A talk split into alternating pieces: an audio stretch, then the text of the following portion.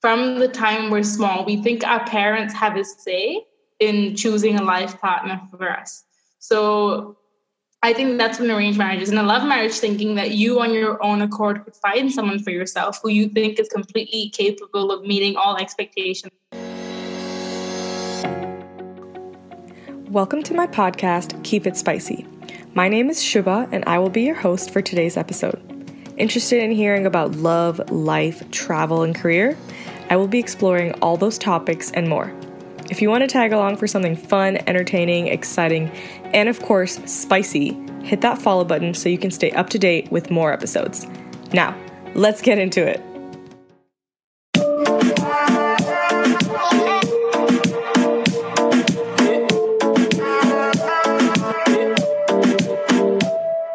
This is Keep It Spicy. Today's guest is Madhurya Sundar, aka Manju.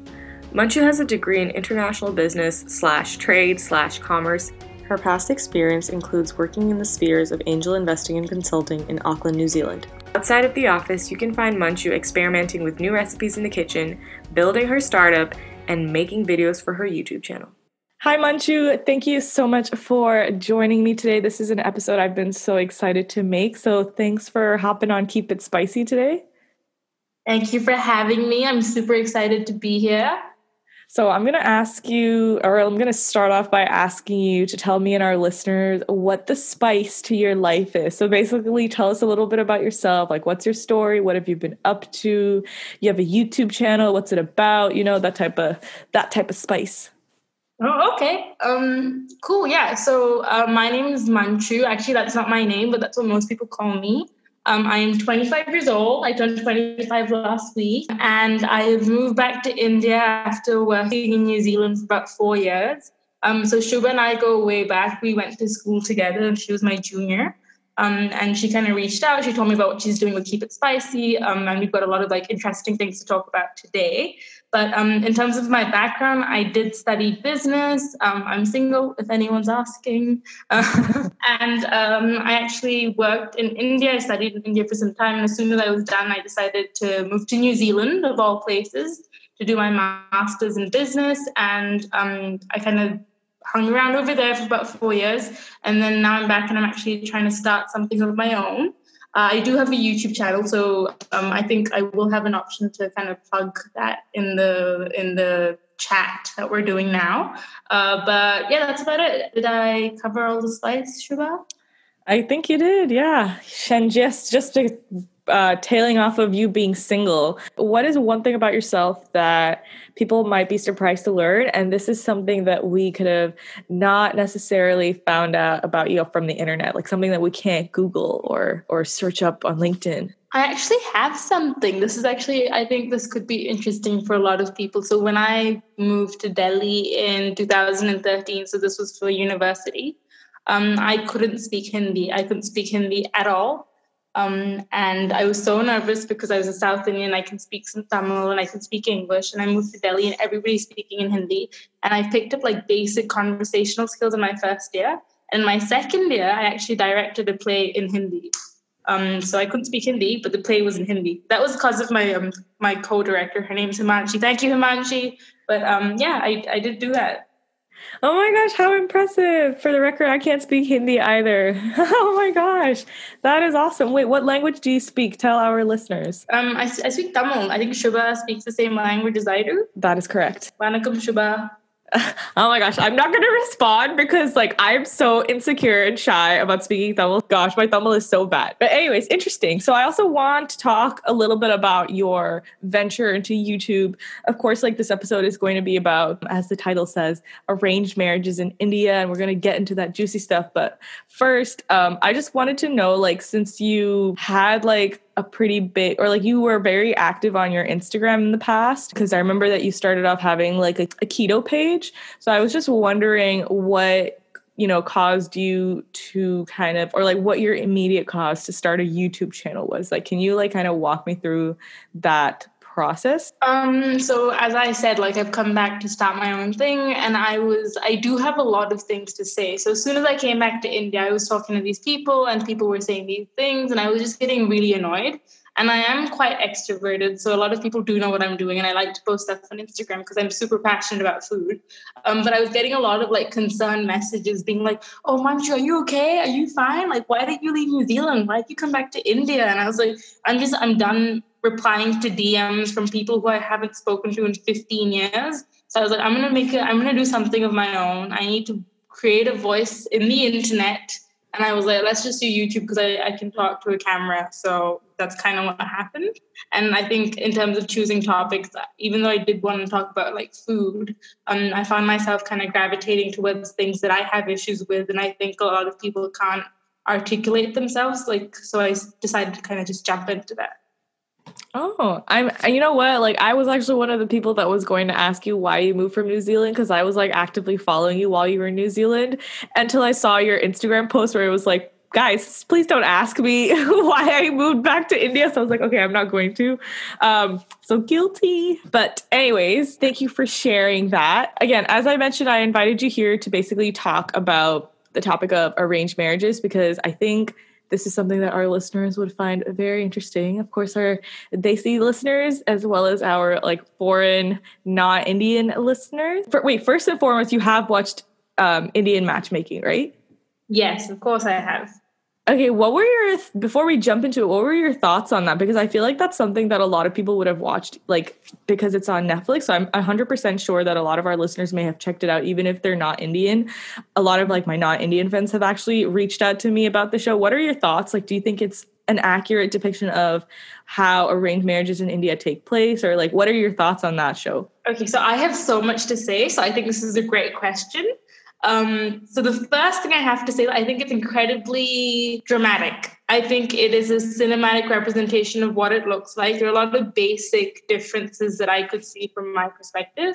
Um, first of all, Seema Taparia, she's good at her job, but she is crazy expensive because um, even for my sister's wedding, we did have um, we did use a traditional broker. There are a lot of factors. Broker in this case is basically a matchmaker. I'm really sorry if you don't follow my lingo.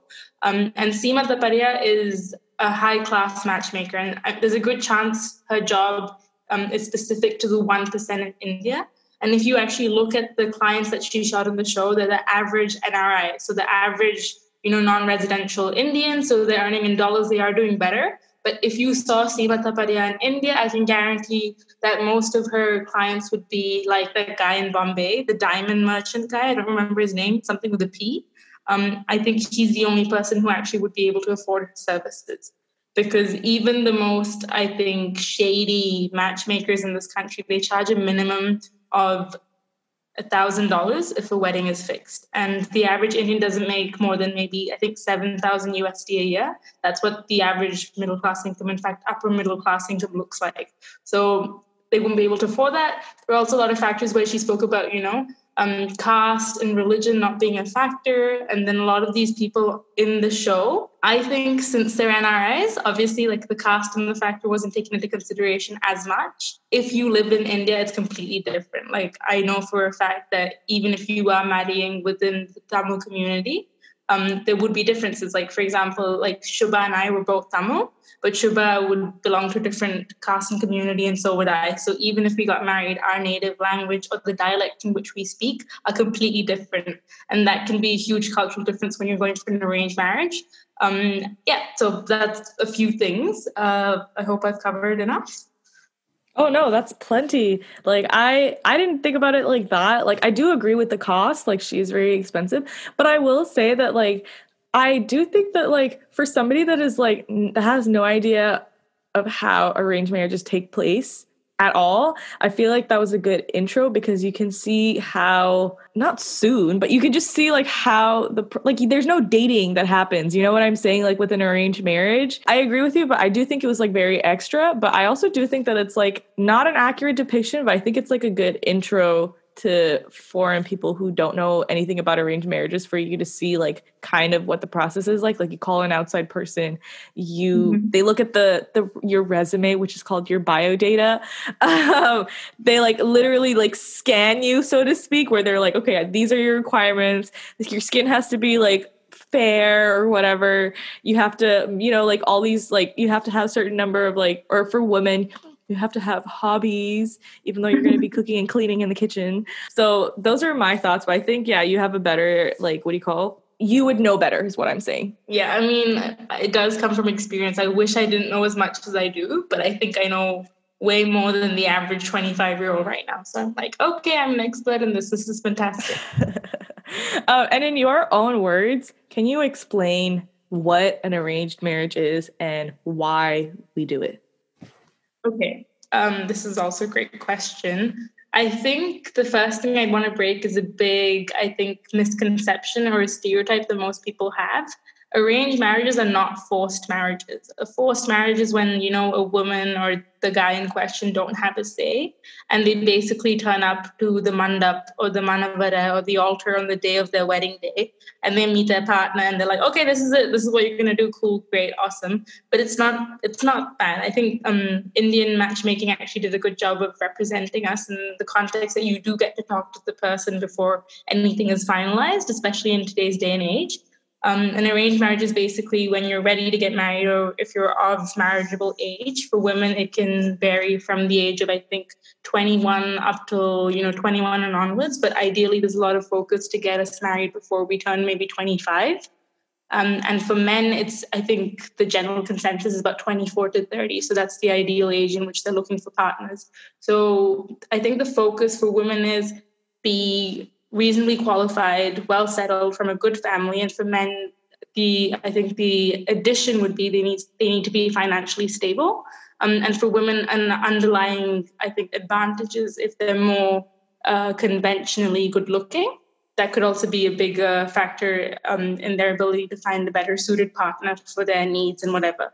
So what happens is um, India is super diverse. We have different religions, we have different castes and communities and when you're of the right age and you've done whatever you wanted to do before a specific age and they're ready to get you married, your parents will create a biodata or a resume or a profile and put it up on the website. So send it out to friends and family, and then people will know, okay, XYZ is getting ready to get married. And then the news kind of spreads. And if there's someone who meets your basic requirements, so you can either marry within the same educational qualification and financial background or socioeconomic, I don't know, everything or you can look at going higher. So higher in the context of if you're making say $100,000 a year. So you'd look for a partner who's making more than you. So that's if you're a woman.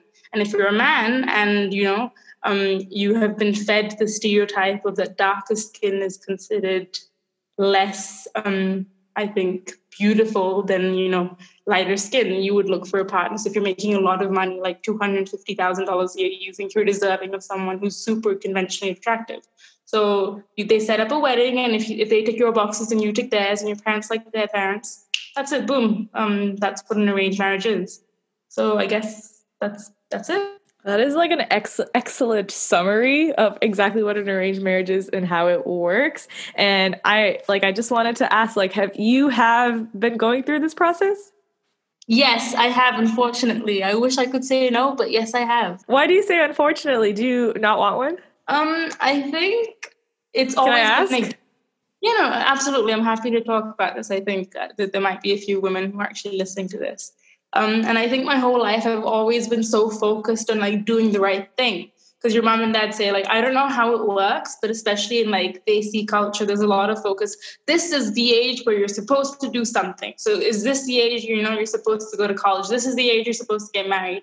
And we don't question these things. We're like yeah ma sure like i'm to do this because i think this is the right thing to do. And my parents have never let me down and we just keep doing it. So when i turned i think 23 I just graduated out of grad school. I had gotten my first um, big girl job. I was making decent money, and I was like, I've never dated anyone, so I'm ready to give this a shot. And then I told my mom and my dad, and they're like, Oh my god, this is amazing! We're ready for you. We're gonna make a profile, put it on all the websites, see what we can do.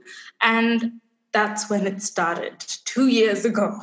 And it hasn't stopped, Shubha. Wait, so it started because you wanted to date, and this is like dating in the sense that like like not an arranged marriage like actual dating if i'm not mistaken. I think i think i didn't think i didn't think that was a choice. I thought the only option that i had was to finish school and then get married. Like there was no in between. Like i think it sounds so stupid when i say it now but at that point in time i felt like that was the right thing to do and that's what i'd been raised to do Um, and I was like, okay. And I thought dating for me would basically be getting a cup of coffee with a guy who ticks all these boxes. Oh, I see. Okay. And just getting married to the guy if I liked him enough. Yep. Oh, so you wanted you wanted your parents to set you up.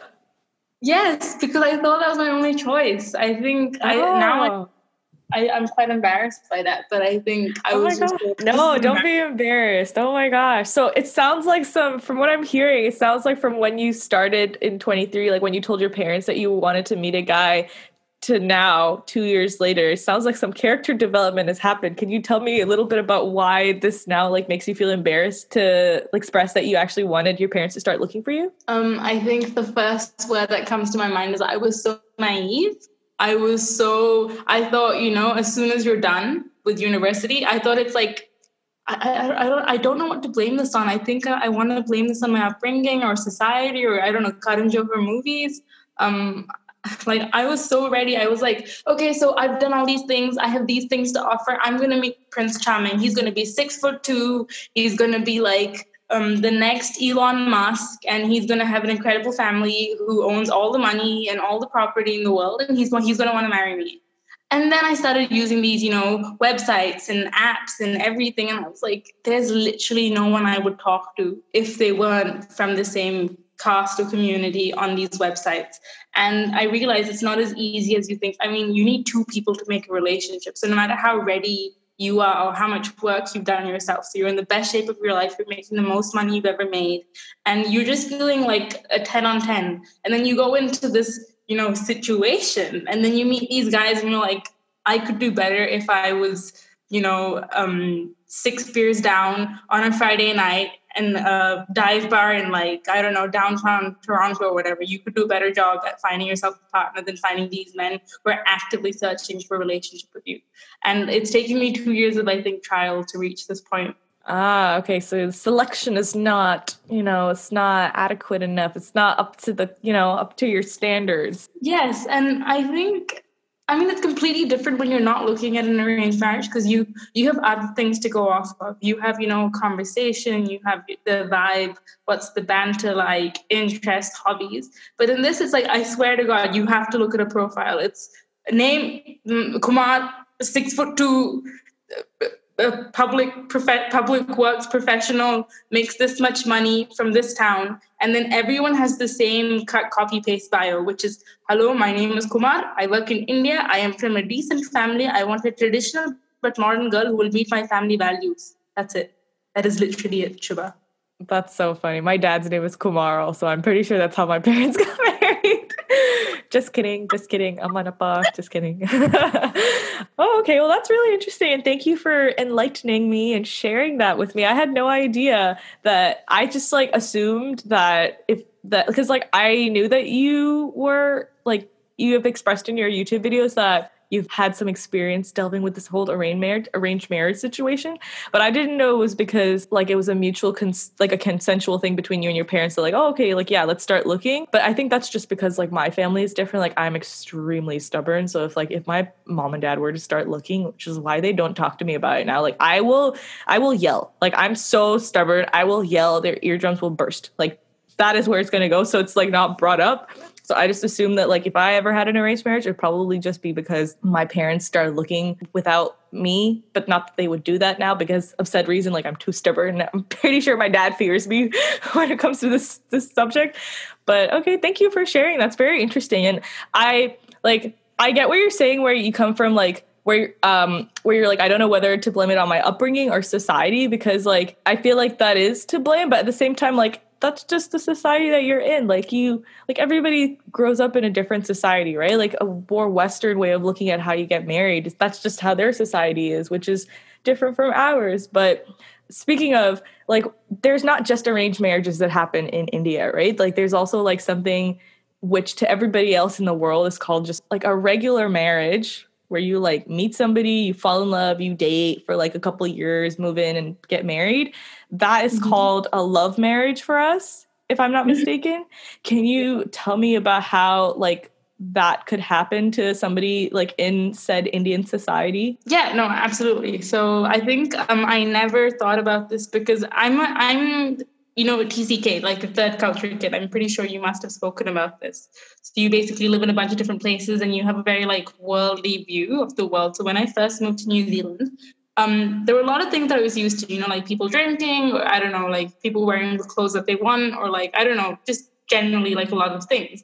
But I was in a car, I was having a conversation with a friend who is a Kiwi, like he's from New Zealand, raised in New Zealand. We're talking, and then I said, "Oh, um, are you gonna have a love marriage or an arranged marriage?" And then he looked at me like I was an absolute idiot, and he was like, "What are you saying, Manju?" And I said, "You know, love marriage and arranged marriage." And he says, "What is the love marriage?" And I said, "When you like the person and you marry them, and then you date." And then he's like, "That's a marriage." And I then he's like, "What's an arranged marriage?" And then I explained to him. And I think it's just by default like we think that from the time we're small we think our parents have a say in choosing a life partner for us so i think that's when arranged marriage is in a love marriage thinking that you on your own accord could find someone for yourself who you think is completely capable of meeting all expectations from you and your family is it's a huge responsibility to have because in india if a marriage doesn't work out so if it does um, you know end up in a you know, a divorce or, you know, you're estranged, you're separated, there's a good chance that you're going to have a lot more family support if it was someone that they picked for you over a love marriage where you've gone against them and said, hey, there's this guy who doesn't belong to the same background as us, but I love him and I think I want to marry him. So in that case, they're going to be like, if you marry this guy and it doesn't work out, they're going to be like, you should have listened to us and married, you know, somebody else who these are the reasons why this happened. Does that make any sense? Oh, that makes 100 cent, like 100% sense. Um, and I, one, I, I agree with that completely. Like, I feel like, especially like elders and families who are extremely conservative and extremely traditional, not that there's like anything wrong with that. Like you do you boo boo, but like, I feel like people like love to like latch on to this one thing that's gone wrong with the marriage and then blame it on you never listened to us or like you should have listened to us you know it's so easy to say like even from a medical like just to take another example from a medical standpoint like a lot of people get cancer but like it's so easy to say if you're someone who smokes, you're gonna be like, that's why you got the cancer. And the cancer couldn't even be related to the smoking. It could be something something completely unrelated. But it's so much more easier to say, okay, this is why when it doesn't work out. But there's so many other people who, you know, having green smoothies, working out every day who get different kinds of cancer. So I'm like, bro, just like it happens. Agreed, agreed. But can you also tell me because I feel like as you mentioned like this concept of like having an arranged marriage is very foreign to people that are not Indian. Can you tell us the benefits of an arranged marriage? Like I feel like an arranged marriage is not always necessarily like a bad thing though it does have like a bad rep, but tell me the benefits of it like why like why is it a good thing or yeah, why is it not a bad thing to have an arranged marriage? Yeah, I think because I mean, even if you do see my videos on YouTube, I do talk about it from a negative standpoint because that's what the video's title was. But there are a lot of positives as well. Um, the first thing I would say is, as I said earlier, it's like if things don't work out, you have a family to support you. I know it's a very pessimistic way of looking at things, but if things don't work out, I have seen friends, I have had family friends whose weddings or whose relationships have have been super short. Like I'm saying, like it ends in a month or two. And as soon as it's done, like the whole family goes into overdrive and they're like, honey, are you okay? Come back home. We're going to support you. We're going to give you all the effort and love and whatever that we can. And I think it's incredible. Um, in addition to that, it's also, I I think statistically, um, don't quote me on this, but I have heard a few people and read a few articles on Google Scholar that say that marriages that um, happen through this arranged marriage system are more likely of lasting longer. And I initially used to think it's because of society, but I also think that compromise is a much bigger factor because you know you're not going to meet someone who's 100% meeting all your tick boxes. But if you meet someone who has the non-negotiables, a few things that you really like and you appreciate, you're willing to weather, you know, the storm to stay with them um, long term. And also, as most, I think, representations of arranged marriage in India in media, they do say it's a marriage of families. And especially when you start building a family together, like when you have kids, I've had friends who have been in interracial relationships who have had kids and they're married into a culture which is completely foreign to our own and you know they have certain expectations like when i have kids i expect my mom to come and stay with me and help me take care of the kid and like maintain my household but she got married and she had no support whatsoever from her in-laws so she's working 40 hours a week she's um, you know slaving away um, in the kitchen. She's cleaning a house. She's taking care of her husband, and she's taking care of a newborn baby. And there was never this time where her in law was like, like her mother in law was like, "Honey, like I'm gonna come over and help you out." And there are a lot of like cultural differences and nuances that a lot of people don't understand that you think everybody has going on in their house until you actually make that move and you live with somebody else from a different culture. And then you realize, oh my God, not everybody does it the same way. But when you marry someone with a similar background, there's a good chance you're going to get it. And that could actually prevent a lot of, you know, fights or indifferences coming up in the future. And can you also tell me, like, on the flip side, like, why does arrange why do arranged marriages have such a bad rep? Like why why are we hating on them? Like what are like the negative things about it? Um i've actually been doing a lot of research about this for my next video but i actually have a lot of points for this. I think the first thing is um, Indians are making more money, we're getting more educated, we're doing things with our lives, and we're having conversations with people. And the more people we talk to and the more things we understand, I feel like we're, we're forced to think about what's wrong with our society. So, things that we're given, when you start thinking about it, you're like, okay, why is this person such a good match for me? So, if you take out, you know, the money, the educational background and all of that from the equation is he a good person? Is he nice? And there's no focus on that. In fact i've had people come up to me and say it's okay if you can't speak english. Like you guys can communicate in your mother tongue. And i said but my like i'm like I, am not comfortable. And they said it's okay. He, he has so much money. He has this. He has that. And i said just because you can quantify something doesn't mean it's the best option for me because for instance i've i've had i had a meeting with this guy um, i'm not going to give names and he was super successful like professionally um, he was a architect and he was working um, in a western country and then we sat down to talk and then he basically tells me he doesn't appreciate english as a language he learned english so he can talk to different vendors but um, he thinks it's cool that I'm comfortable in English. But when we get married, he'd expect me to speak in Tamil home.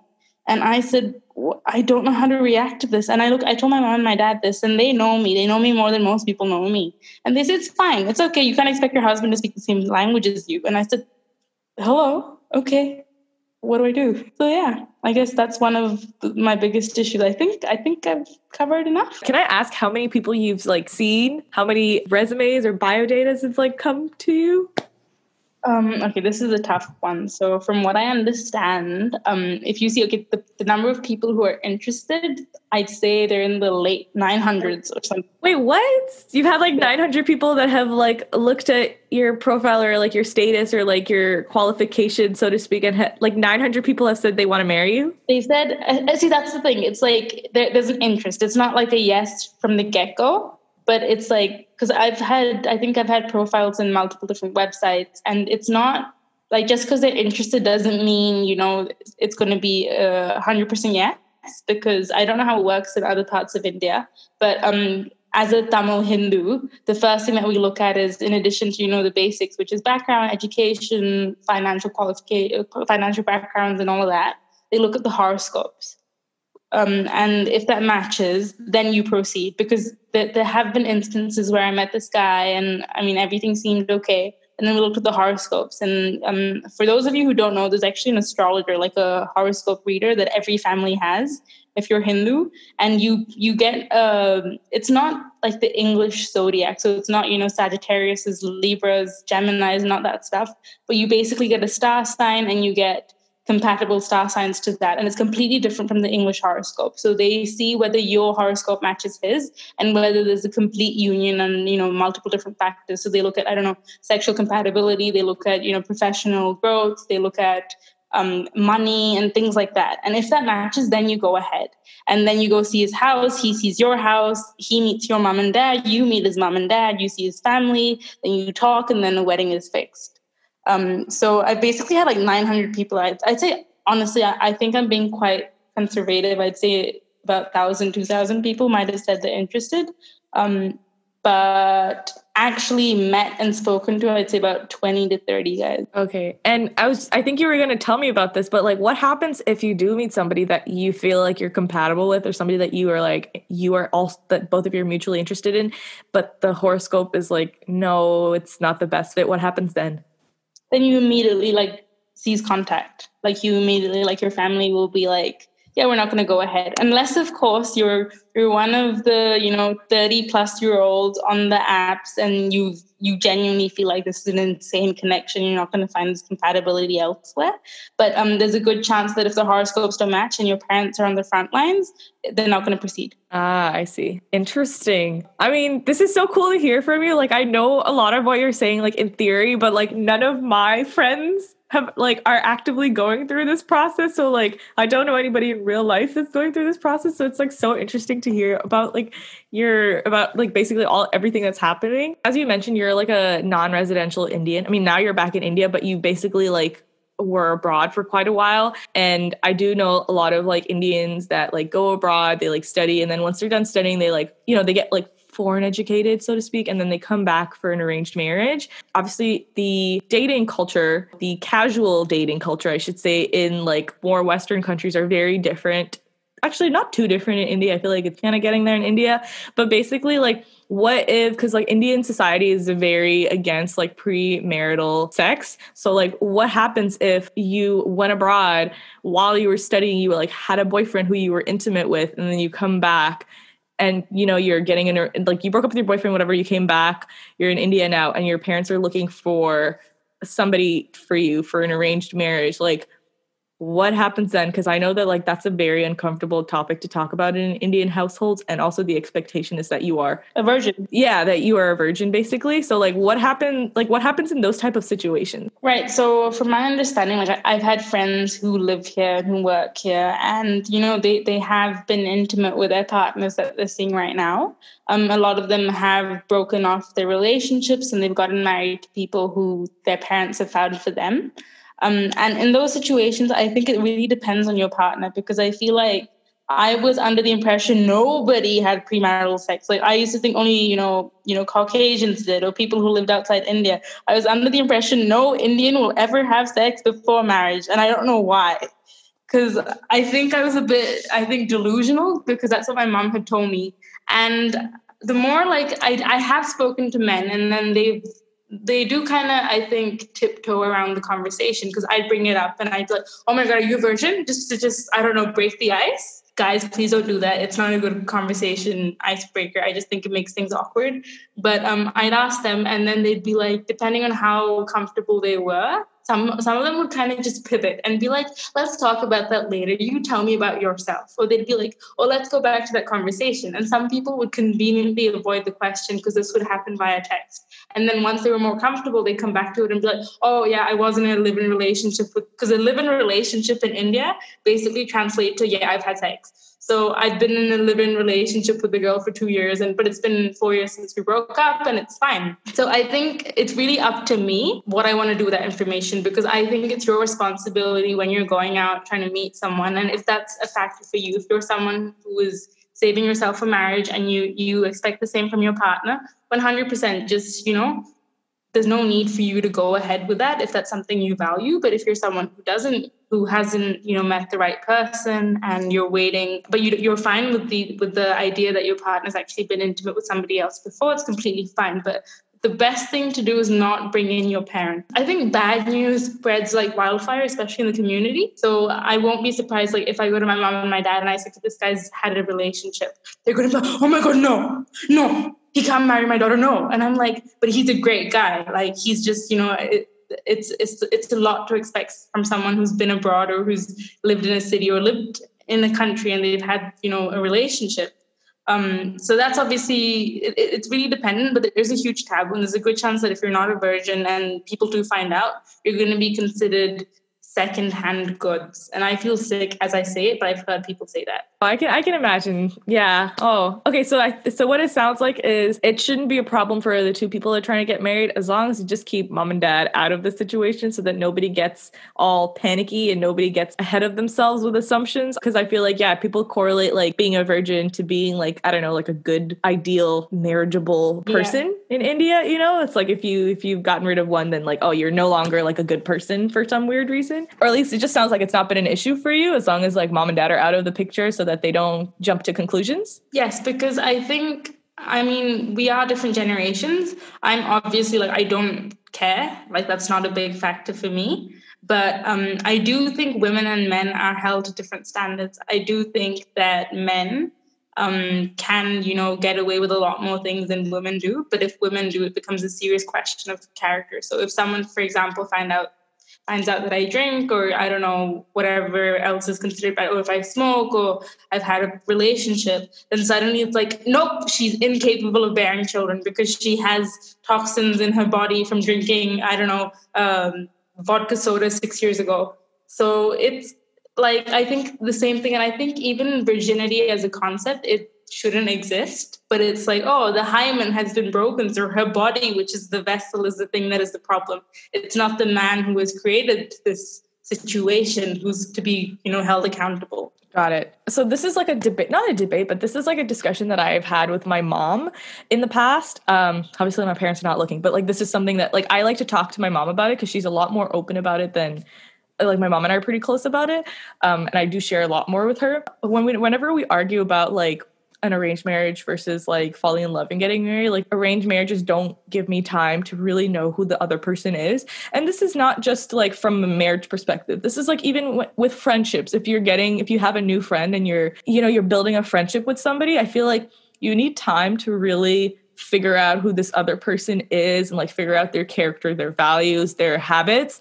So like this is just for all human relationships in general, like not just for a marriage. So I'm under the impression that like you don't have the time to do that when you are getting an arranged marriage because th- there's like a lot of pressure and a lot of expectation and a lot of eyes watching, right? Like you have their entire family being like, okay, is Shubha going to say yes? And you have his entire family being like, oh my God, like, you know what I'm saying? So there's a lot of pressure there. And also the process is a lot more quick. Like I know that like some marriages, I think my parents met and got married within like six months of meeting. So it's like a lot quicker. And in my opinion, that's not enough time to really get to know the other person that I'm going to spend literally the rest of my life with. Um, I don't know what their habits at home are like. You know, like I just don't know what kind of like I don't know what their hygienic routines are like. Like I don't. I just feel like it's not enough. Uh, but my mom is of the like her or her debate or her counter argument is always like, well, if you like basically if you give them too much time then they'll just kind of like fool you i guess like is what she's trying to say. Like they can just like woo you or like flirt with you or just basically like put on like qualities that are false just to get you to marry them if that makes sense. That's what her argument is. So at least like if your families are involved it's more serious. Um it's taken a lot more seriously because the responsibility is a lot more. What are your thoughts on that? I don't know if my question made sense no, no, I, I, I get what you're saying. So I think there's actually a few things to unpack there. Um, the first thing is I think there's no such thing as a set formula. I can't be like, it takes me 10 months and two days to figure out whether this guy is the right guy or the wrong person for me. It's really dependent. And I think it comes back to even like casual dating or just meeting friends. It's simple. Like if you go to a party and you find someone you vibe with. So if you find someone who comes up to you and says, Hey Shubha, I love your podcast, like it's amazing, then you have something to talk about. Or you you meet someone else who you know has their own podcast, like you have a conversation going. You know, someone who has a similar background. That's obviously a lot more interesting for you. So they obviously start at a, I think, a closer level and someone who has nothing in common with you. So if they bring you someone who you have absolutely, you know, nothing in common with, and you start talking and you're like, I don't know where to start, but everything else, like from a very superficial standpoint, seems okay, then you can ask for more time. But coming back to what your mom said, my mom is of the belief that if the more you talk to someone, they're going to see all the negatives that you have because you're not, not no one is 100% perfect. You're never going to meet someone who's like you know, a beacon of everything that's good in this world. And my mom says the more you talk to someone, he's going to see all the bad things about you and he's going to back out. And I think there's such undue pressure on the time aspect of this, which is hurry, get married soon, and then figure everything else out. And I said the biggest difference that I think between our generations is we'd rather try and test before we buy. And for them, it's like you buy it, and no matter what happens, you troubleshoot afterwards. Because I think there's this whole belief that one woman, one man, and anything in addition and above of that basically makes you some sort of um, second-hand object, which is honestly disgusting. But I do get where they come from because that's obviously the society that they were brought up in, and there's nothing wrong with it. I'm not saying don't be like that if that's what you believe in 100% do your own thing but it could be incredibly problematic for someone like me or you who's been outside, who's, you know, spoken to a bunch of different people. You know what a good, healthy, non toxic friendship or relationship is supposed to look like. So you should honestly take your time. And I think if you're if you're someone whose parents belong to a different school of thought, thought the best thing for you to do is to isolate your conversations with this guy. So if there's a way for you to talk to him first before getting your family involved, do that. So if you find a profile on a website or whatever, you message him and be like, let's just keep it between the two of us for the first few months. And if we think there's potential here, then we can bring the family in. That's a very good way of looking at it. I never even thought of it like that. Um, also, like your mom saying that, like, if they find out all the negative qualities about you, they won't want to marry you. That's so cute. I feel like that's something my mom would say too. Oh my gosh. I just think Indians that fall in love and get married because, like, they want to get married, not because, like, you know, like a, Indians who have a love marriage. I feel like, in my opinion, I feel like that's also very rushed because, like, because there's so much of like a setback when like conventionally speaking like a family where everybody's had an arranged marriage if like these two kids are like okay I, i've fallen in love with my like classmate or something and i want to get married to him i feel like in those type of situations i still think that in indian society it's very rushed it's like tomorrow if i were to have a boyfriend if my parents were even if my parents liked him or whatever like they wanted to accept him like they were cool with it i feel like the next question I would hear is, okay, so when are you guys getting married? Which I think is such a very, I still think that like even for open-minded Indians that are down to have their kids like not have an arranged marriage, I still think that like it's still like but when is the but when but when are you going to get married? But when is the wedding happening? You know what I'm saying? I just feel like there's this like urge to rush which is not very which is very different from like western culture where you like date for a year or two and then you live with each other for like another couple years and then maybe get married though like obviously there are exceptions to everything. So i don't know i'm just like of the thought that like i agree with what you're saying but i also just feel like arranged marriages have such a bad rep for all the reasons that you said but i also feel like love marriages in india have such a bad rep because like in my opinion i still think that those are very rushed because of pressure to still just get married. Like sure have a boyfriend as long as he's going to be the person that you get married to like two months from now you know? Yeah no, there's no. I think there's no focus. Us as a culture, is like I'm, I'm speaking about Indians. It's like you need to know exactly what you're doing even before you even start. Like when you're in the tenth grade, they're like, "Do you want to be a doctor or an engineer?" I'm like, I am 16 years old. I don't know what I want to do right now. I'm like 14, maybe. I don't know how you're supposed to, how old you're supposed to be. And they're like, immediately make a decision and stick to that for the rest of your life. And I say that's not how it's supposed to be because um, there's this great book. I think it's by um, his name is Neil Pasricha. I'll send you the link. And it basically it talks about people jump into these things because they think that's what they have to do. But in reality, it's completely okay to fail a bit because even my career counselor at university says the average person changes their career four times. So when you you know you invest so much time and money and that's basically all you focus on for the first quarter of your life figuring out your profession. If you're bound to make those mistakes imagine about you know imagine your profession your, your personal side where you haven't dated where you haven't met guys where you don't know what you want. And the more you date the more people you talk to you start understanding what are the things that you don't want.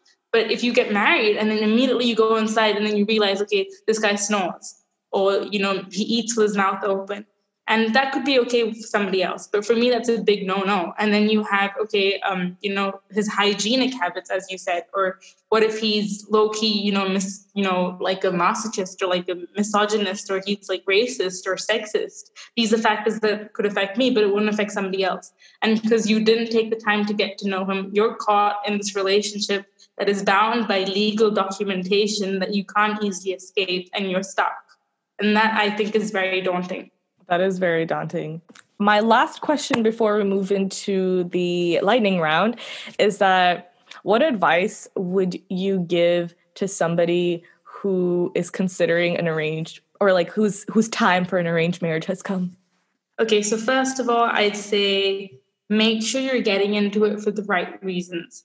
So if you if you're doing it because you think everybody else is doing it, Absolutely not. It's not. I think everybody has a different storyline. Everybody has a different timeline. And just because you're 27 and all your friends are popping out kids and buying houses, don't think that if you're not mentally or emotionally or physically ready to get married, don't do it, regardless of what your mom and dad tell you, regardless of what society tells you. And I do know I'm saying this from a place of privilege. I can, I am, you know, financially independent. I'm not you know, particularly rely on anyone for any help. Um, if you're in a situation where you think you will lose your privilege because of, you know, that get out of there like you know use your education get a job use a skill that you have and isolate yourself i'm not saying estrange yourself from your family but make sure you're in the right headspace before you jump into anything like this um, that's probably the first piece of advice. The second I would say is um, be very clear about your non-negotiables because you're not going to meet someone who's you know ticking all your boxes. What are the few things that you can live with and what are the few things that you can't live with and i think you will find out more the more you talk to people be inquisitive be assertive ask them questions um, if you feel like you're not comfortable asking the question then maybe you're not at the right level with like level of intimacy with the person that means you need to take more time. Um, and that comes back to the last point which is just take your time. Don't push yourself into anything. Yeah that's it. Love that. I hope this helps all the young or not young i just hope this helps all the boys and girls listening to this episode who's you know who are having similar thoughts and like have had these questions in their head. So very very useful. Thank you um, yeah, I hope you all learn something new.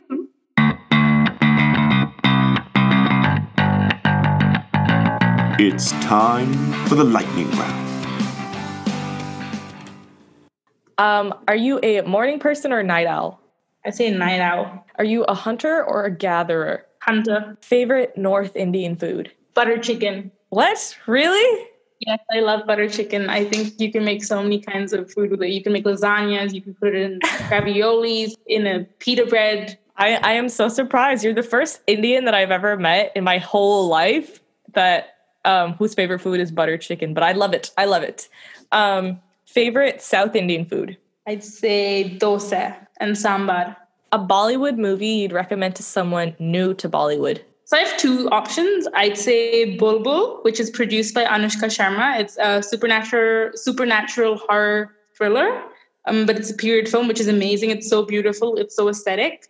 Um, and then the other one I would say is Zindagi Na Milegi Dobara, which is um, it's not as like stereotypical as old-fashioned Bollywood, but I really like the way, and I think it's a good midpoint. It's like rom-com drama, like coming of age kind of vibe. It's a great movie um, a Tamil movie that you would recommend to someone who's not familiar?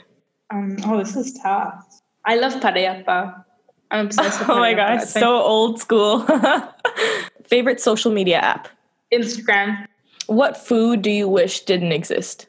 Chai lattes. Just because I have to, just because of what we're talking about, a love marriage or an arranged marriage? I'd say stay single. Oh, okay. Third option, single. Best advice you've ever received? Believe in yourself. Worst advice you've ever received? Listen to your parents all the time. Whose podcast would you love to be a guest on next? How I Built This with Guy Raz. And my final question if you could describe yourself as a flavor, what would it be?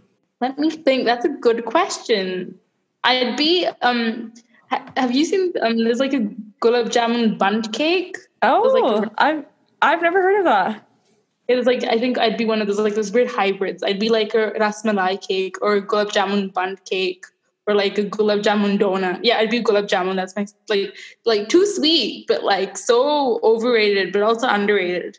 I like that. That's cute. Oh, all right. Well, thank you. This was awesome. And now to wrap up this episode, we wanted to send you all off with a quote. And Manju, since you're the special guest, I would love for you to do the honors. My quote is from Sima Taparia from Indian Matchmaking. And the quote is Marriages nowadays are like biscuits, they keep breaking.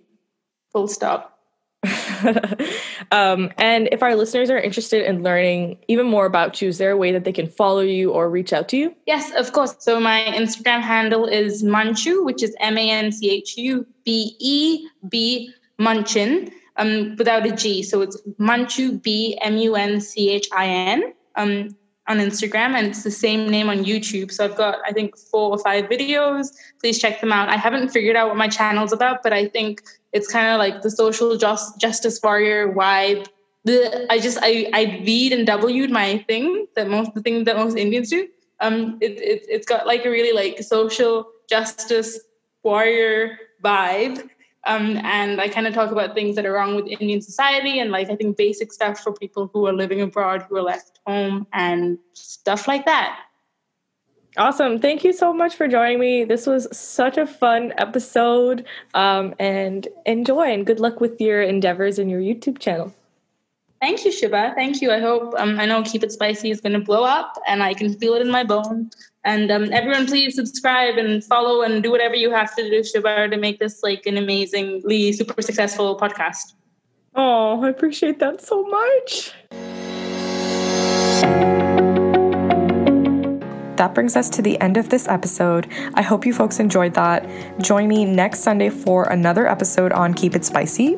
If you want to stay in the loop, follow me on Instagram at underscore Keep It Spicy and on Twitter at Keep It Spicy Pod for more related content and some pick me ups in the middle of your week. Like, comment, and share the content and podcast with friends and family. On that note, remember, folks, keep it spicy. Yours truly, XX.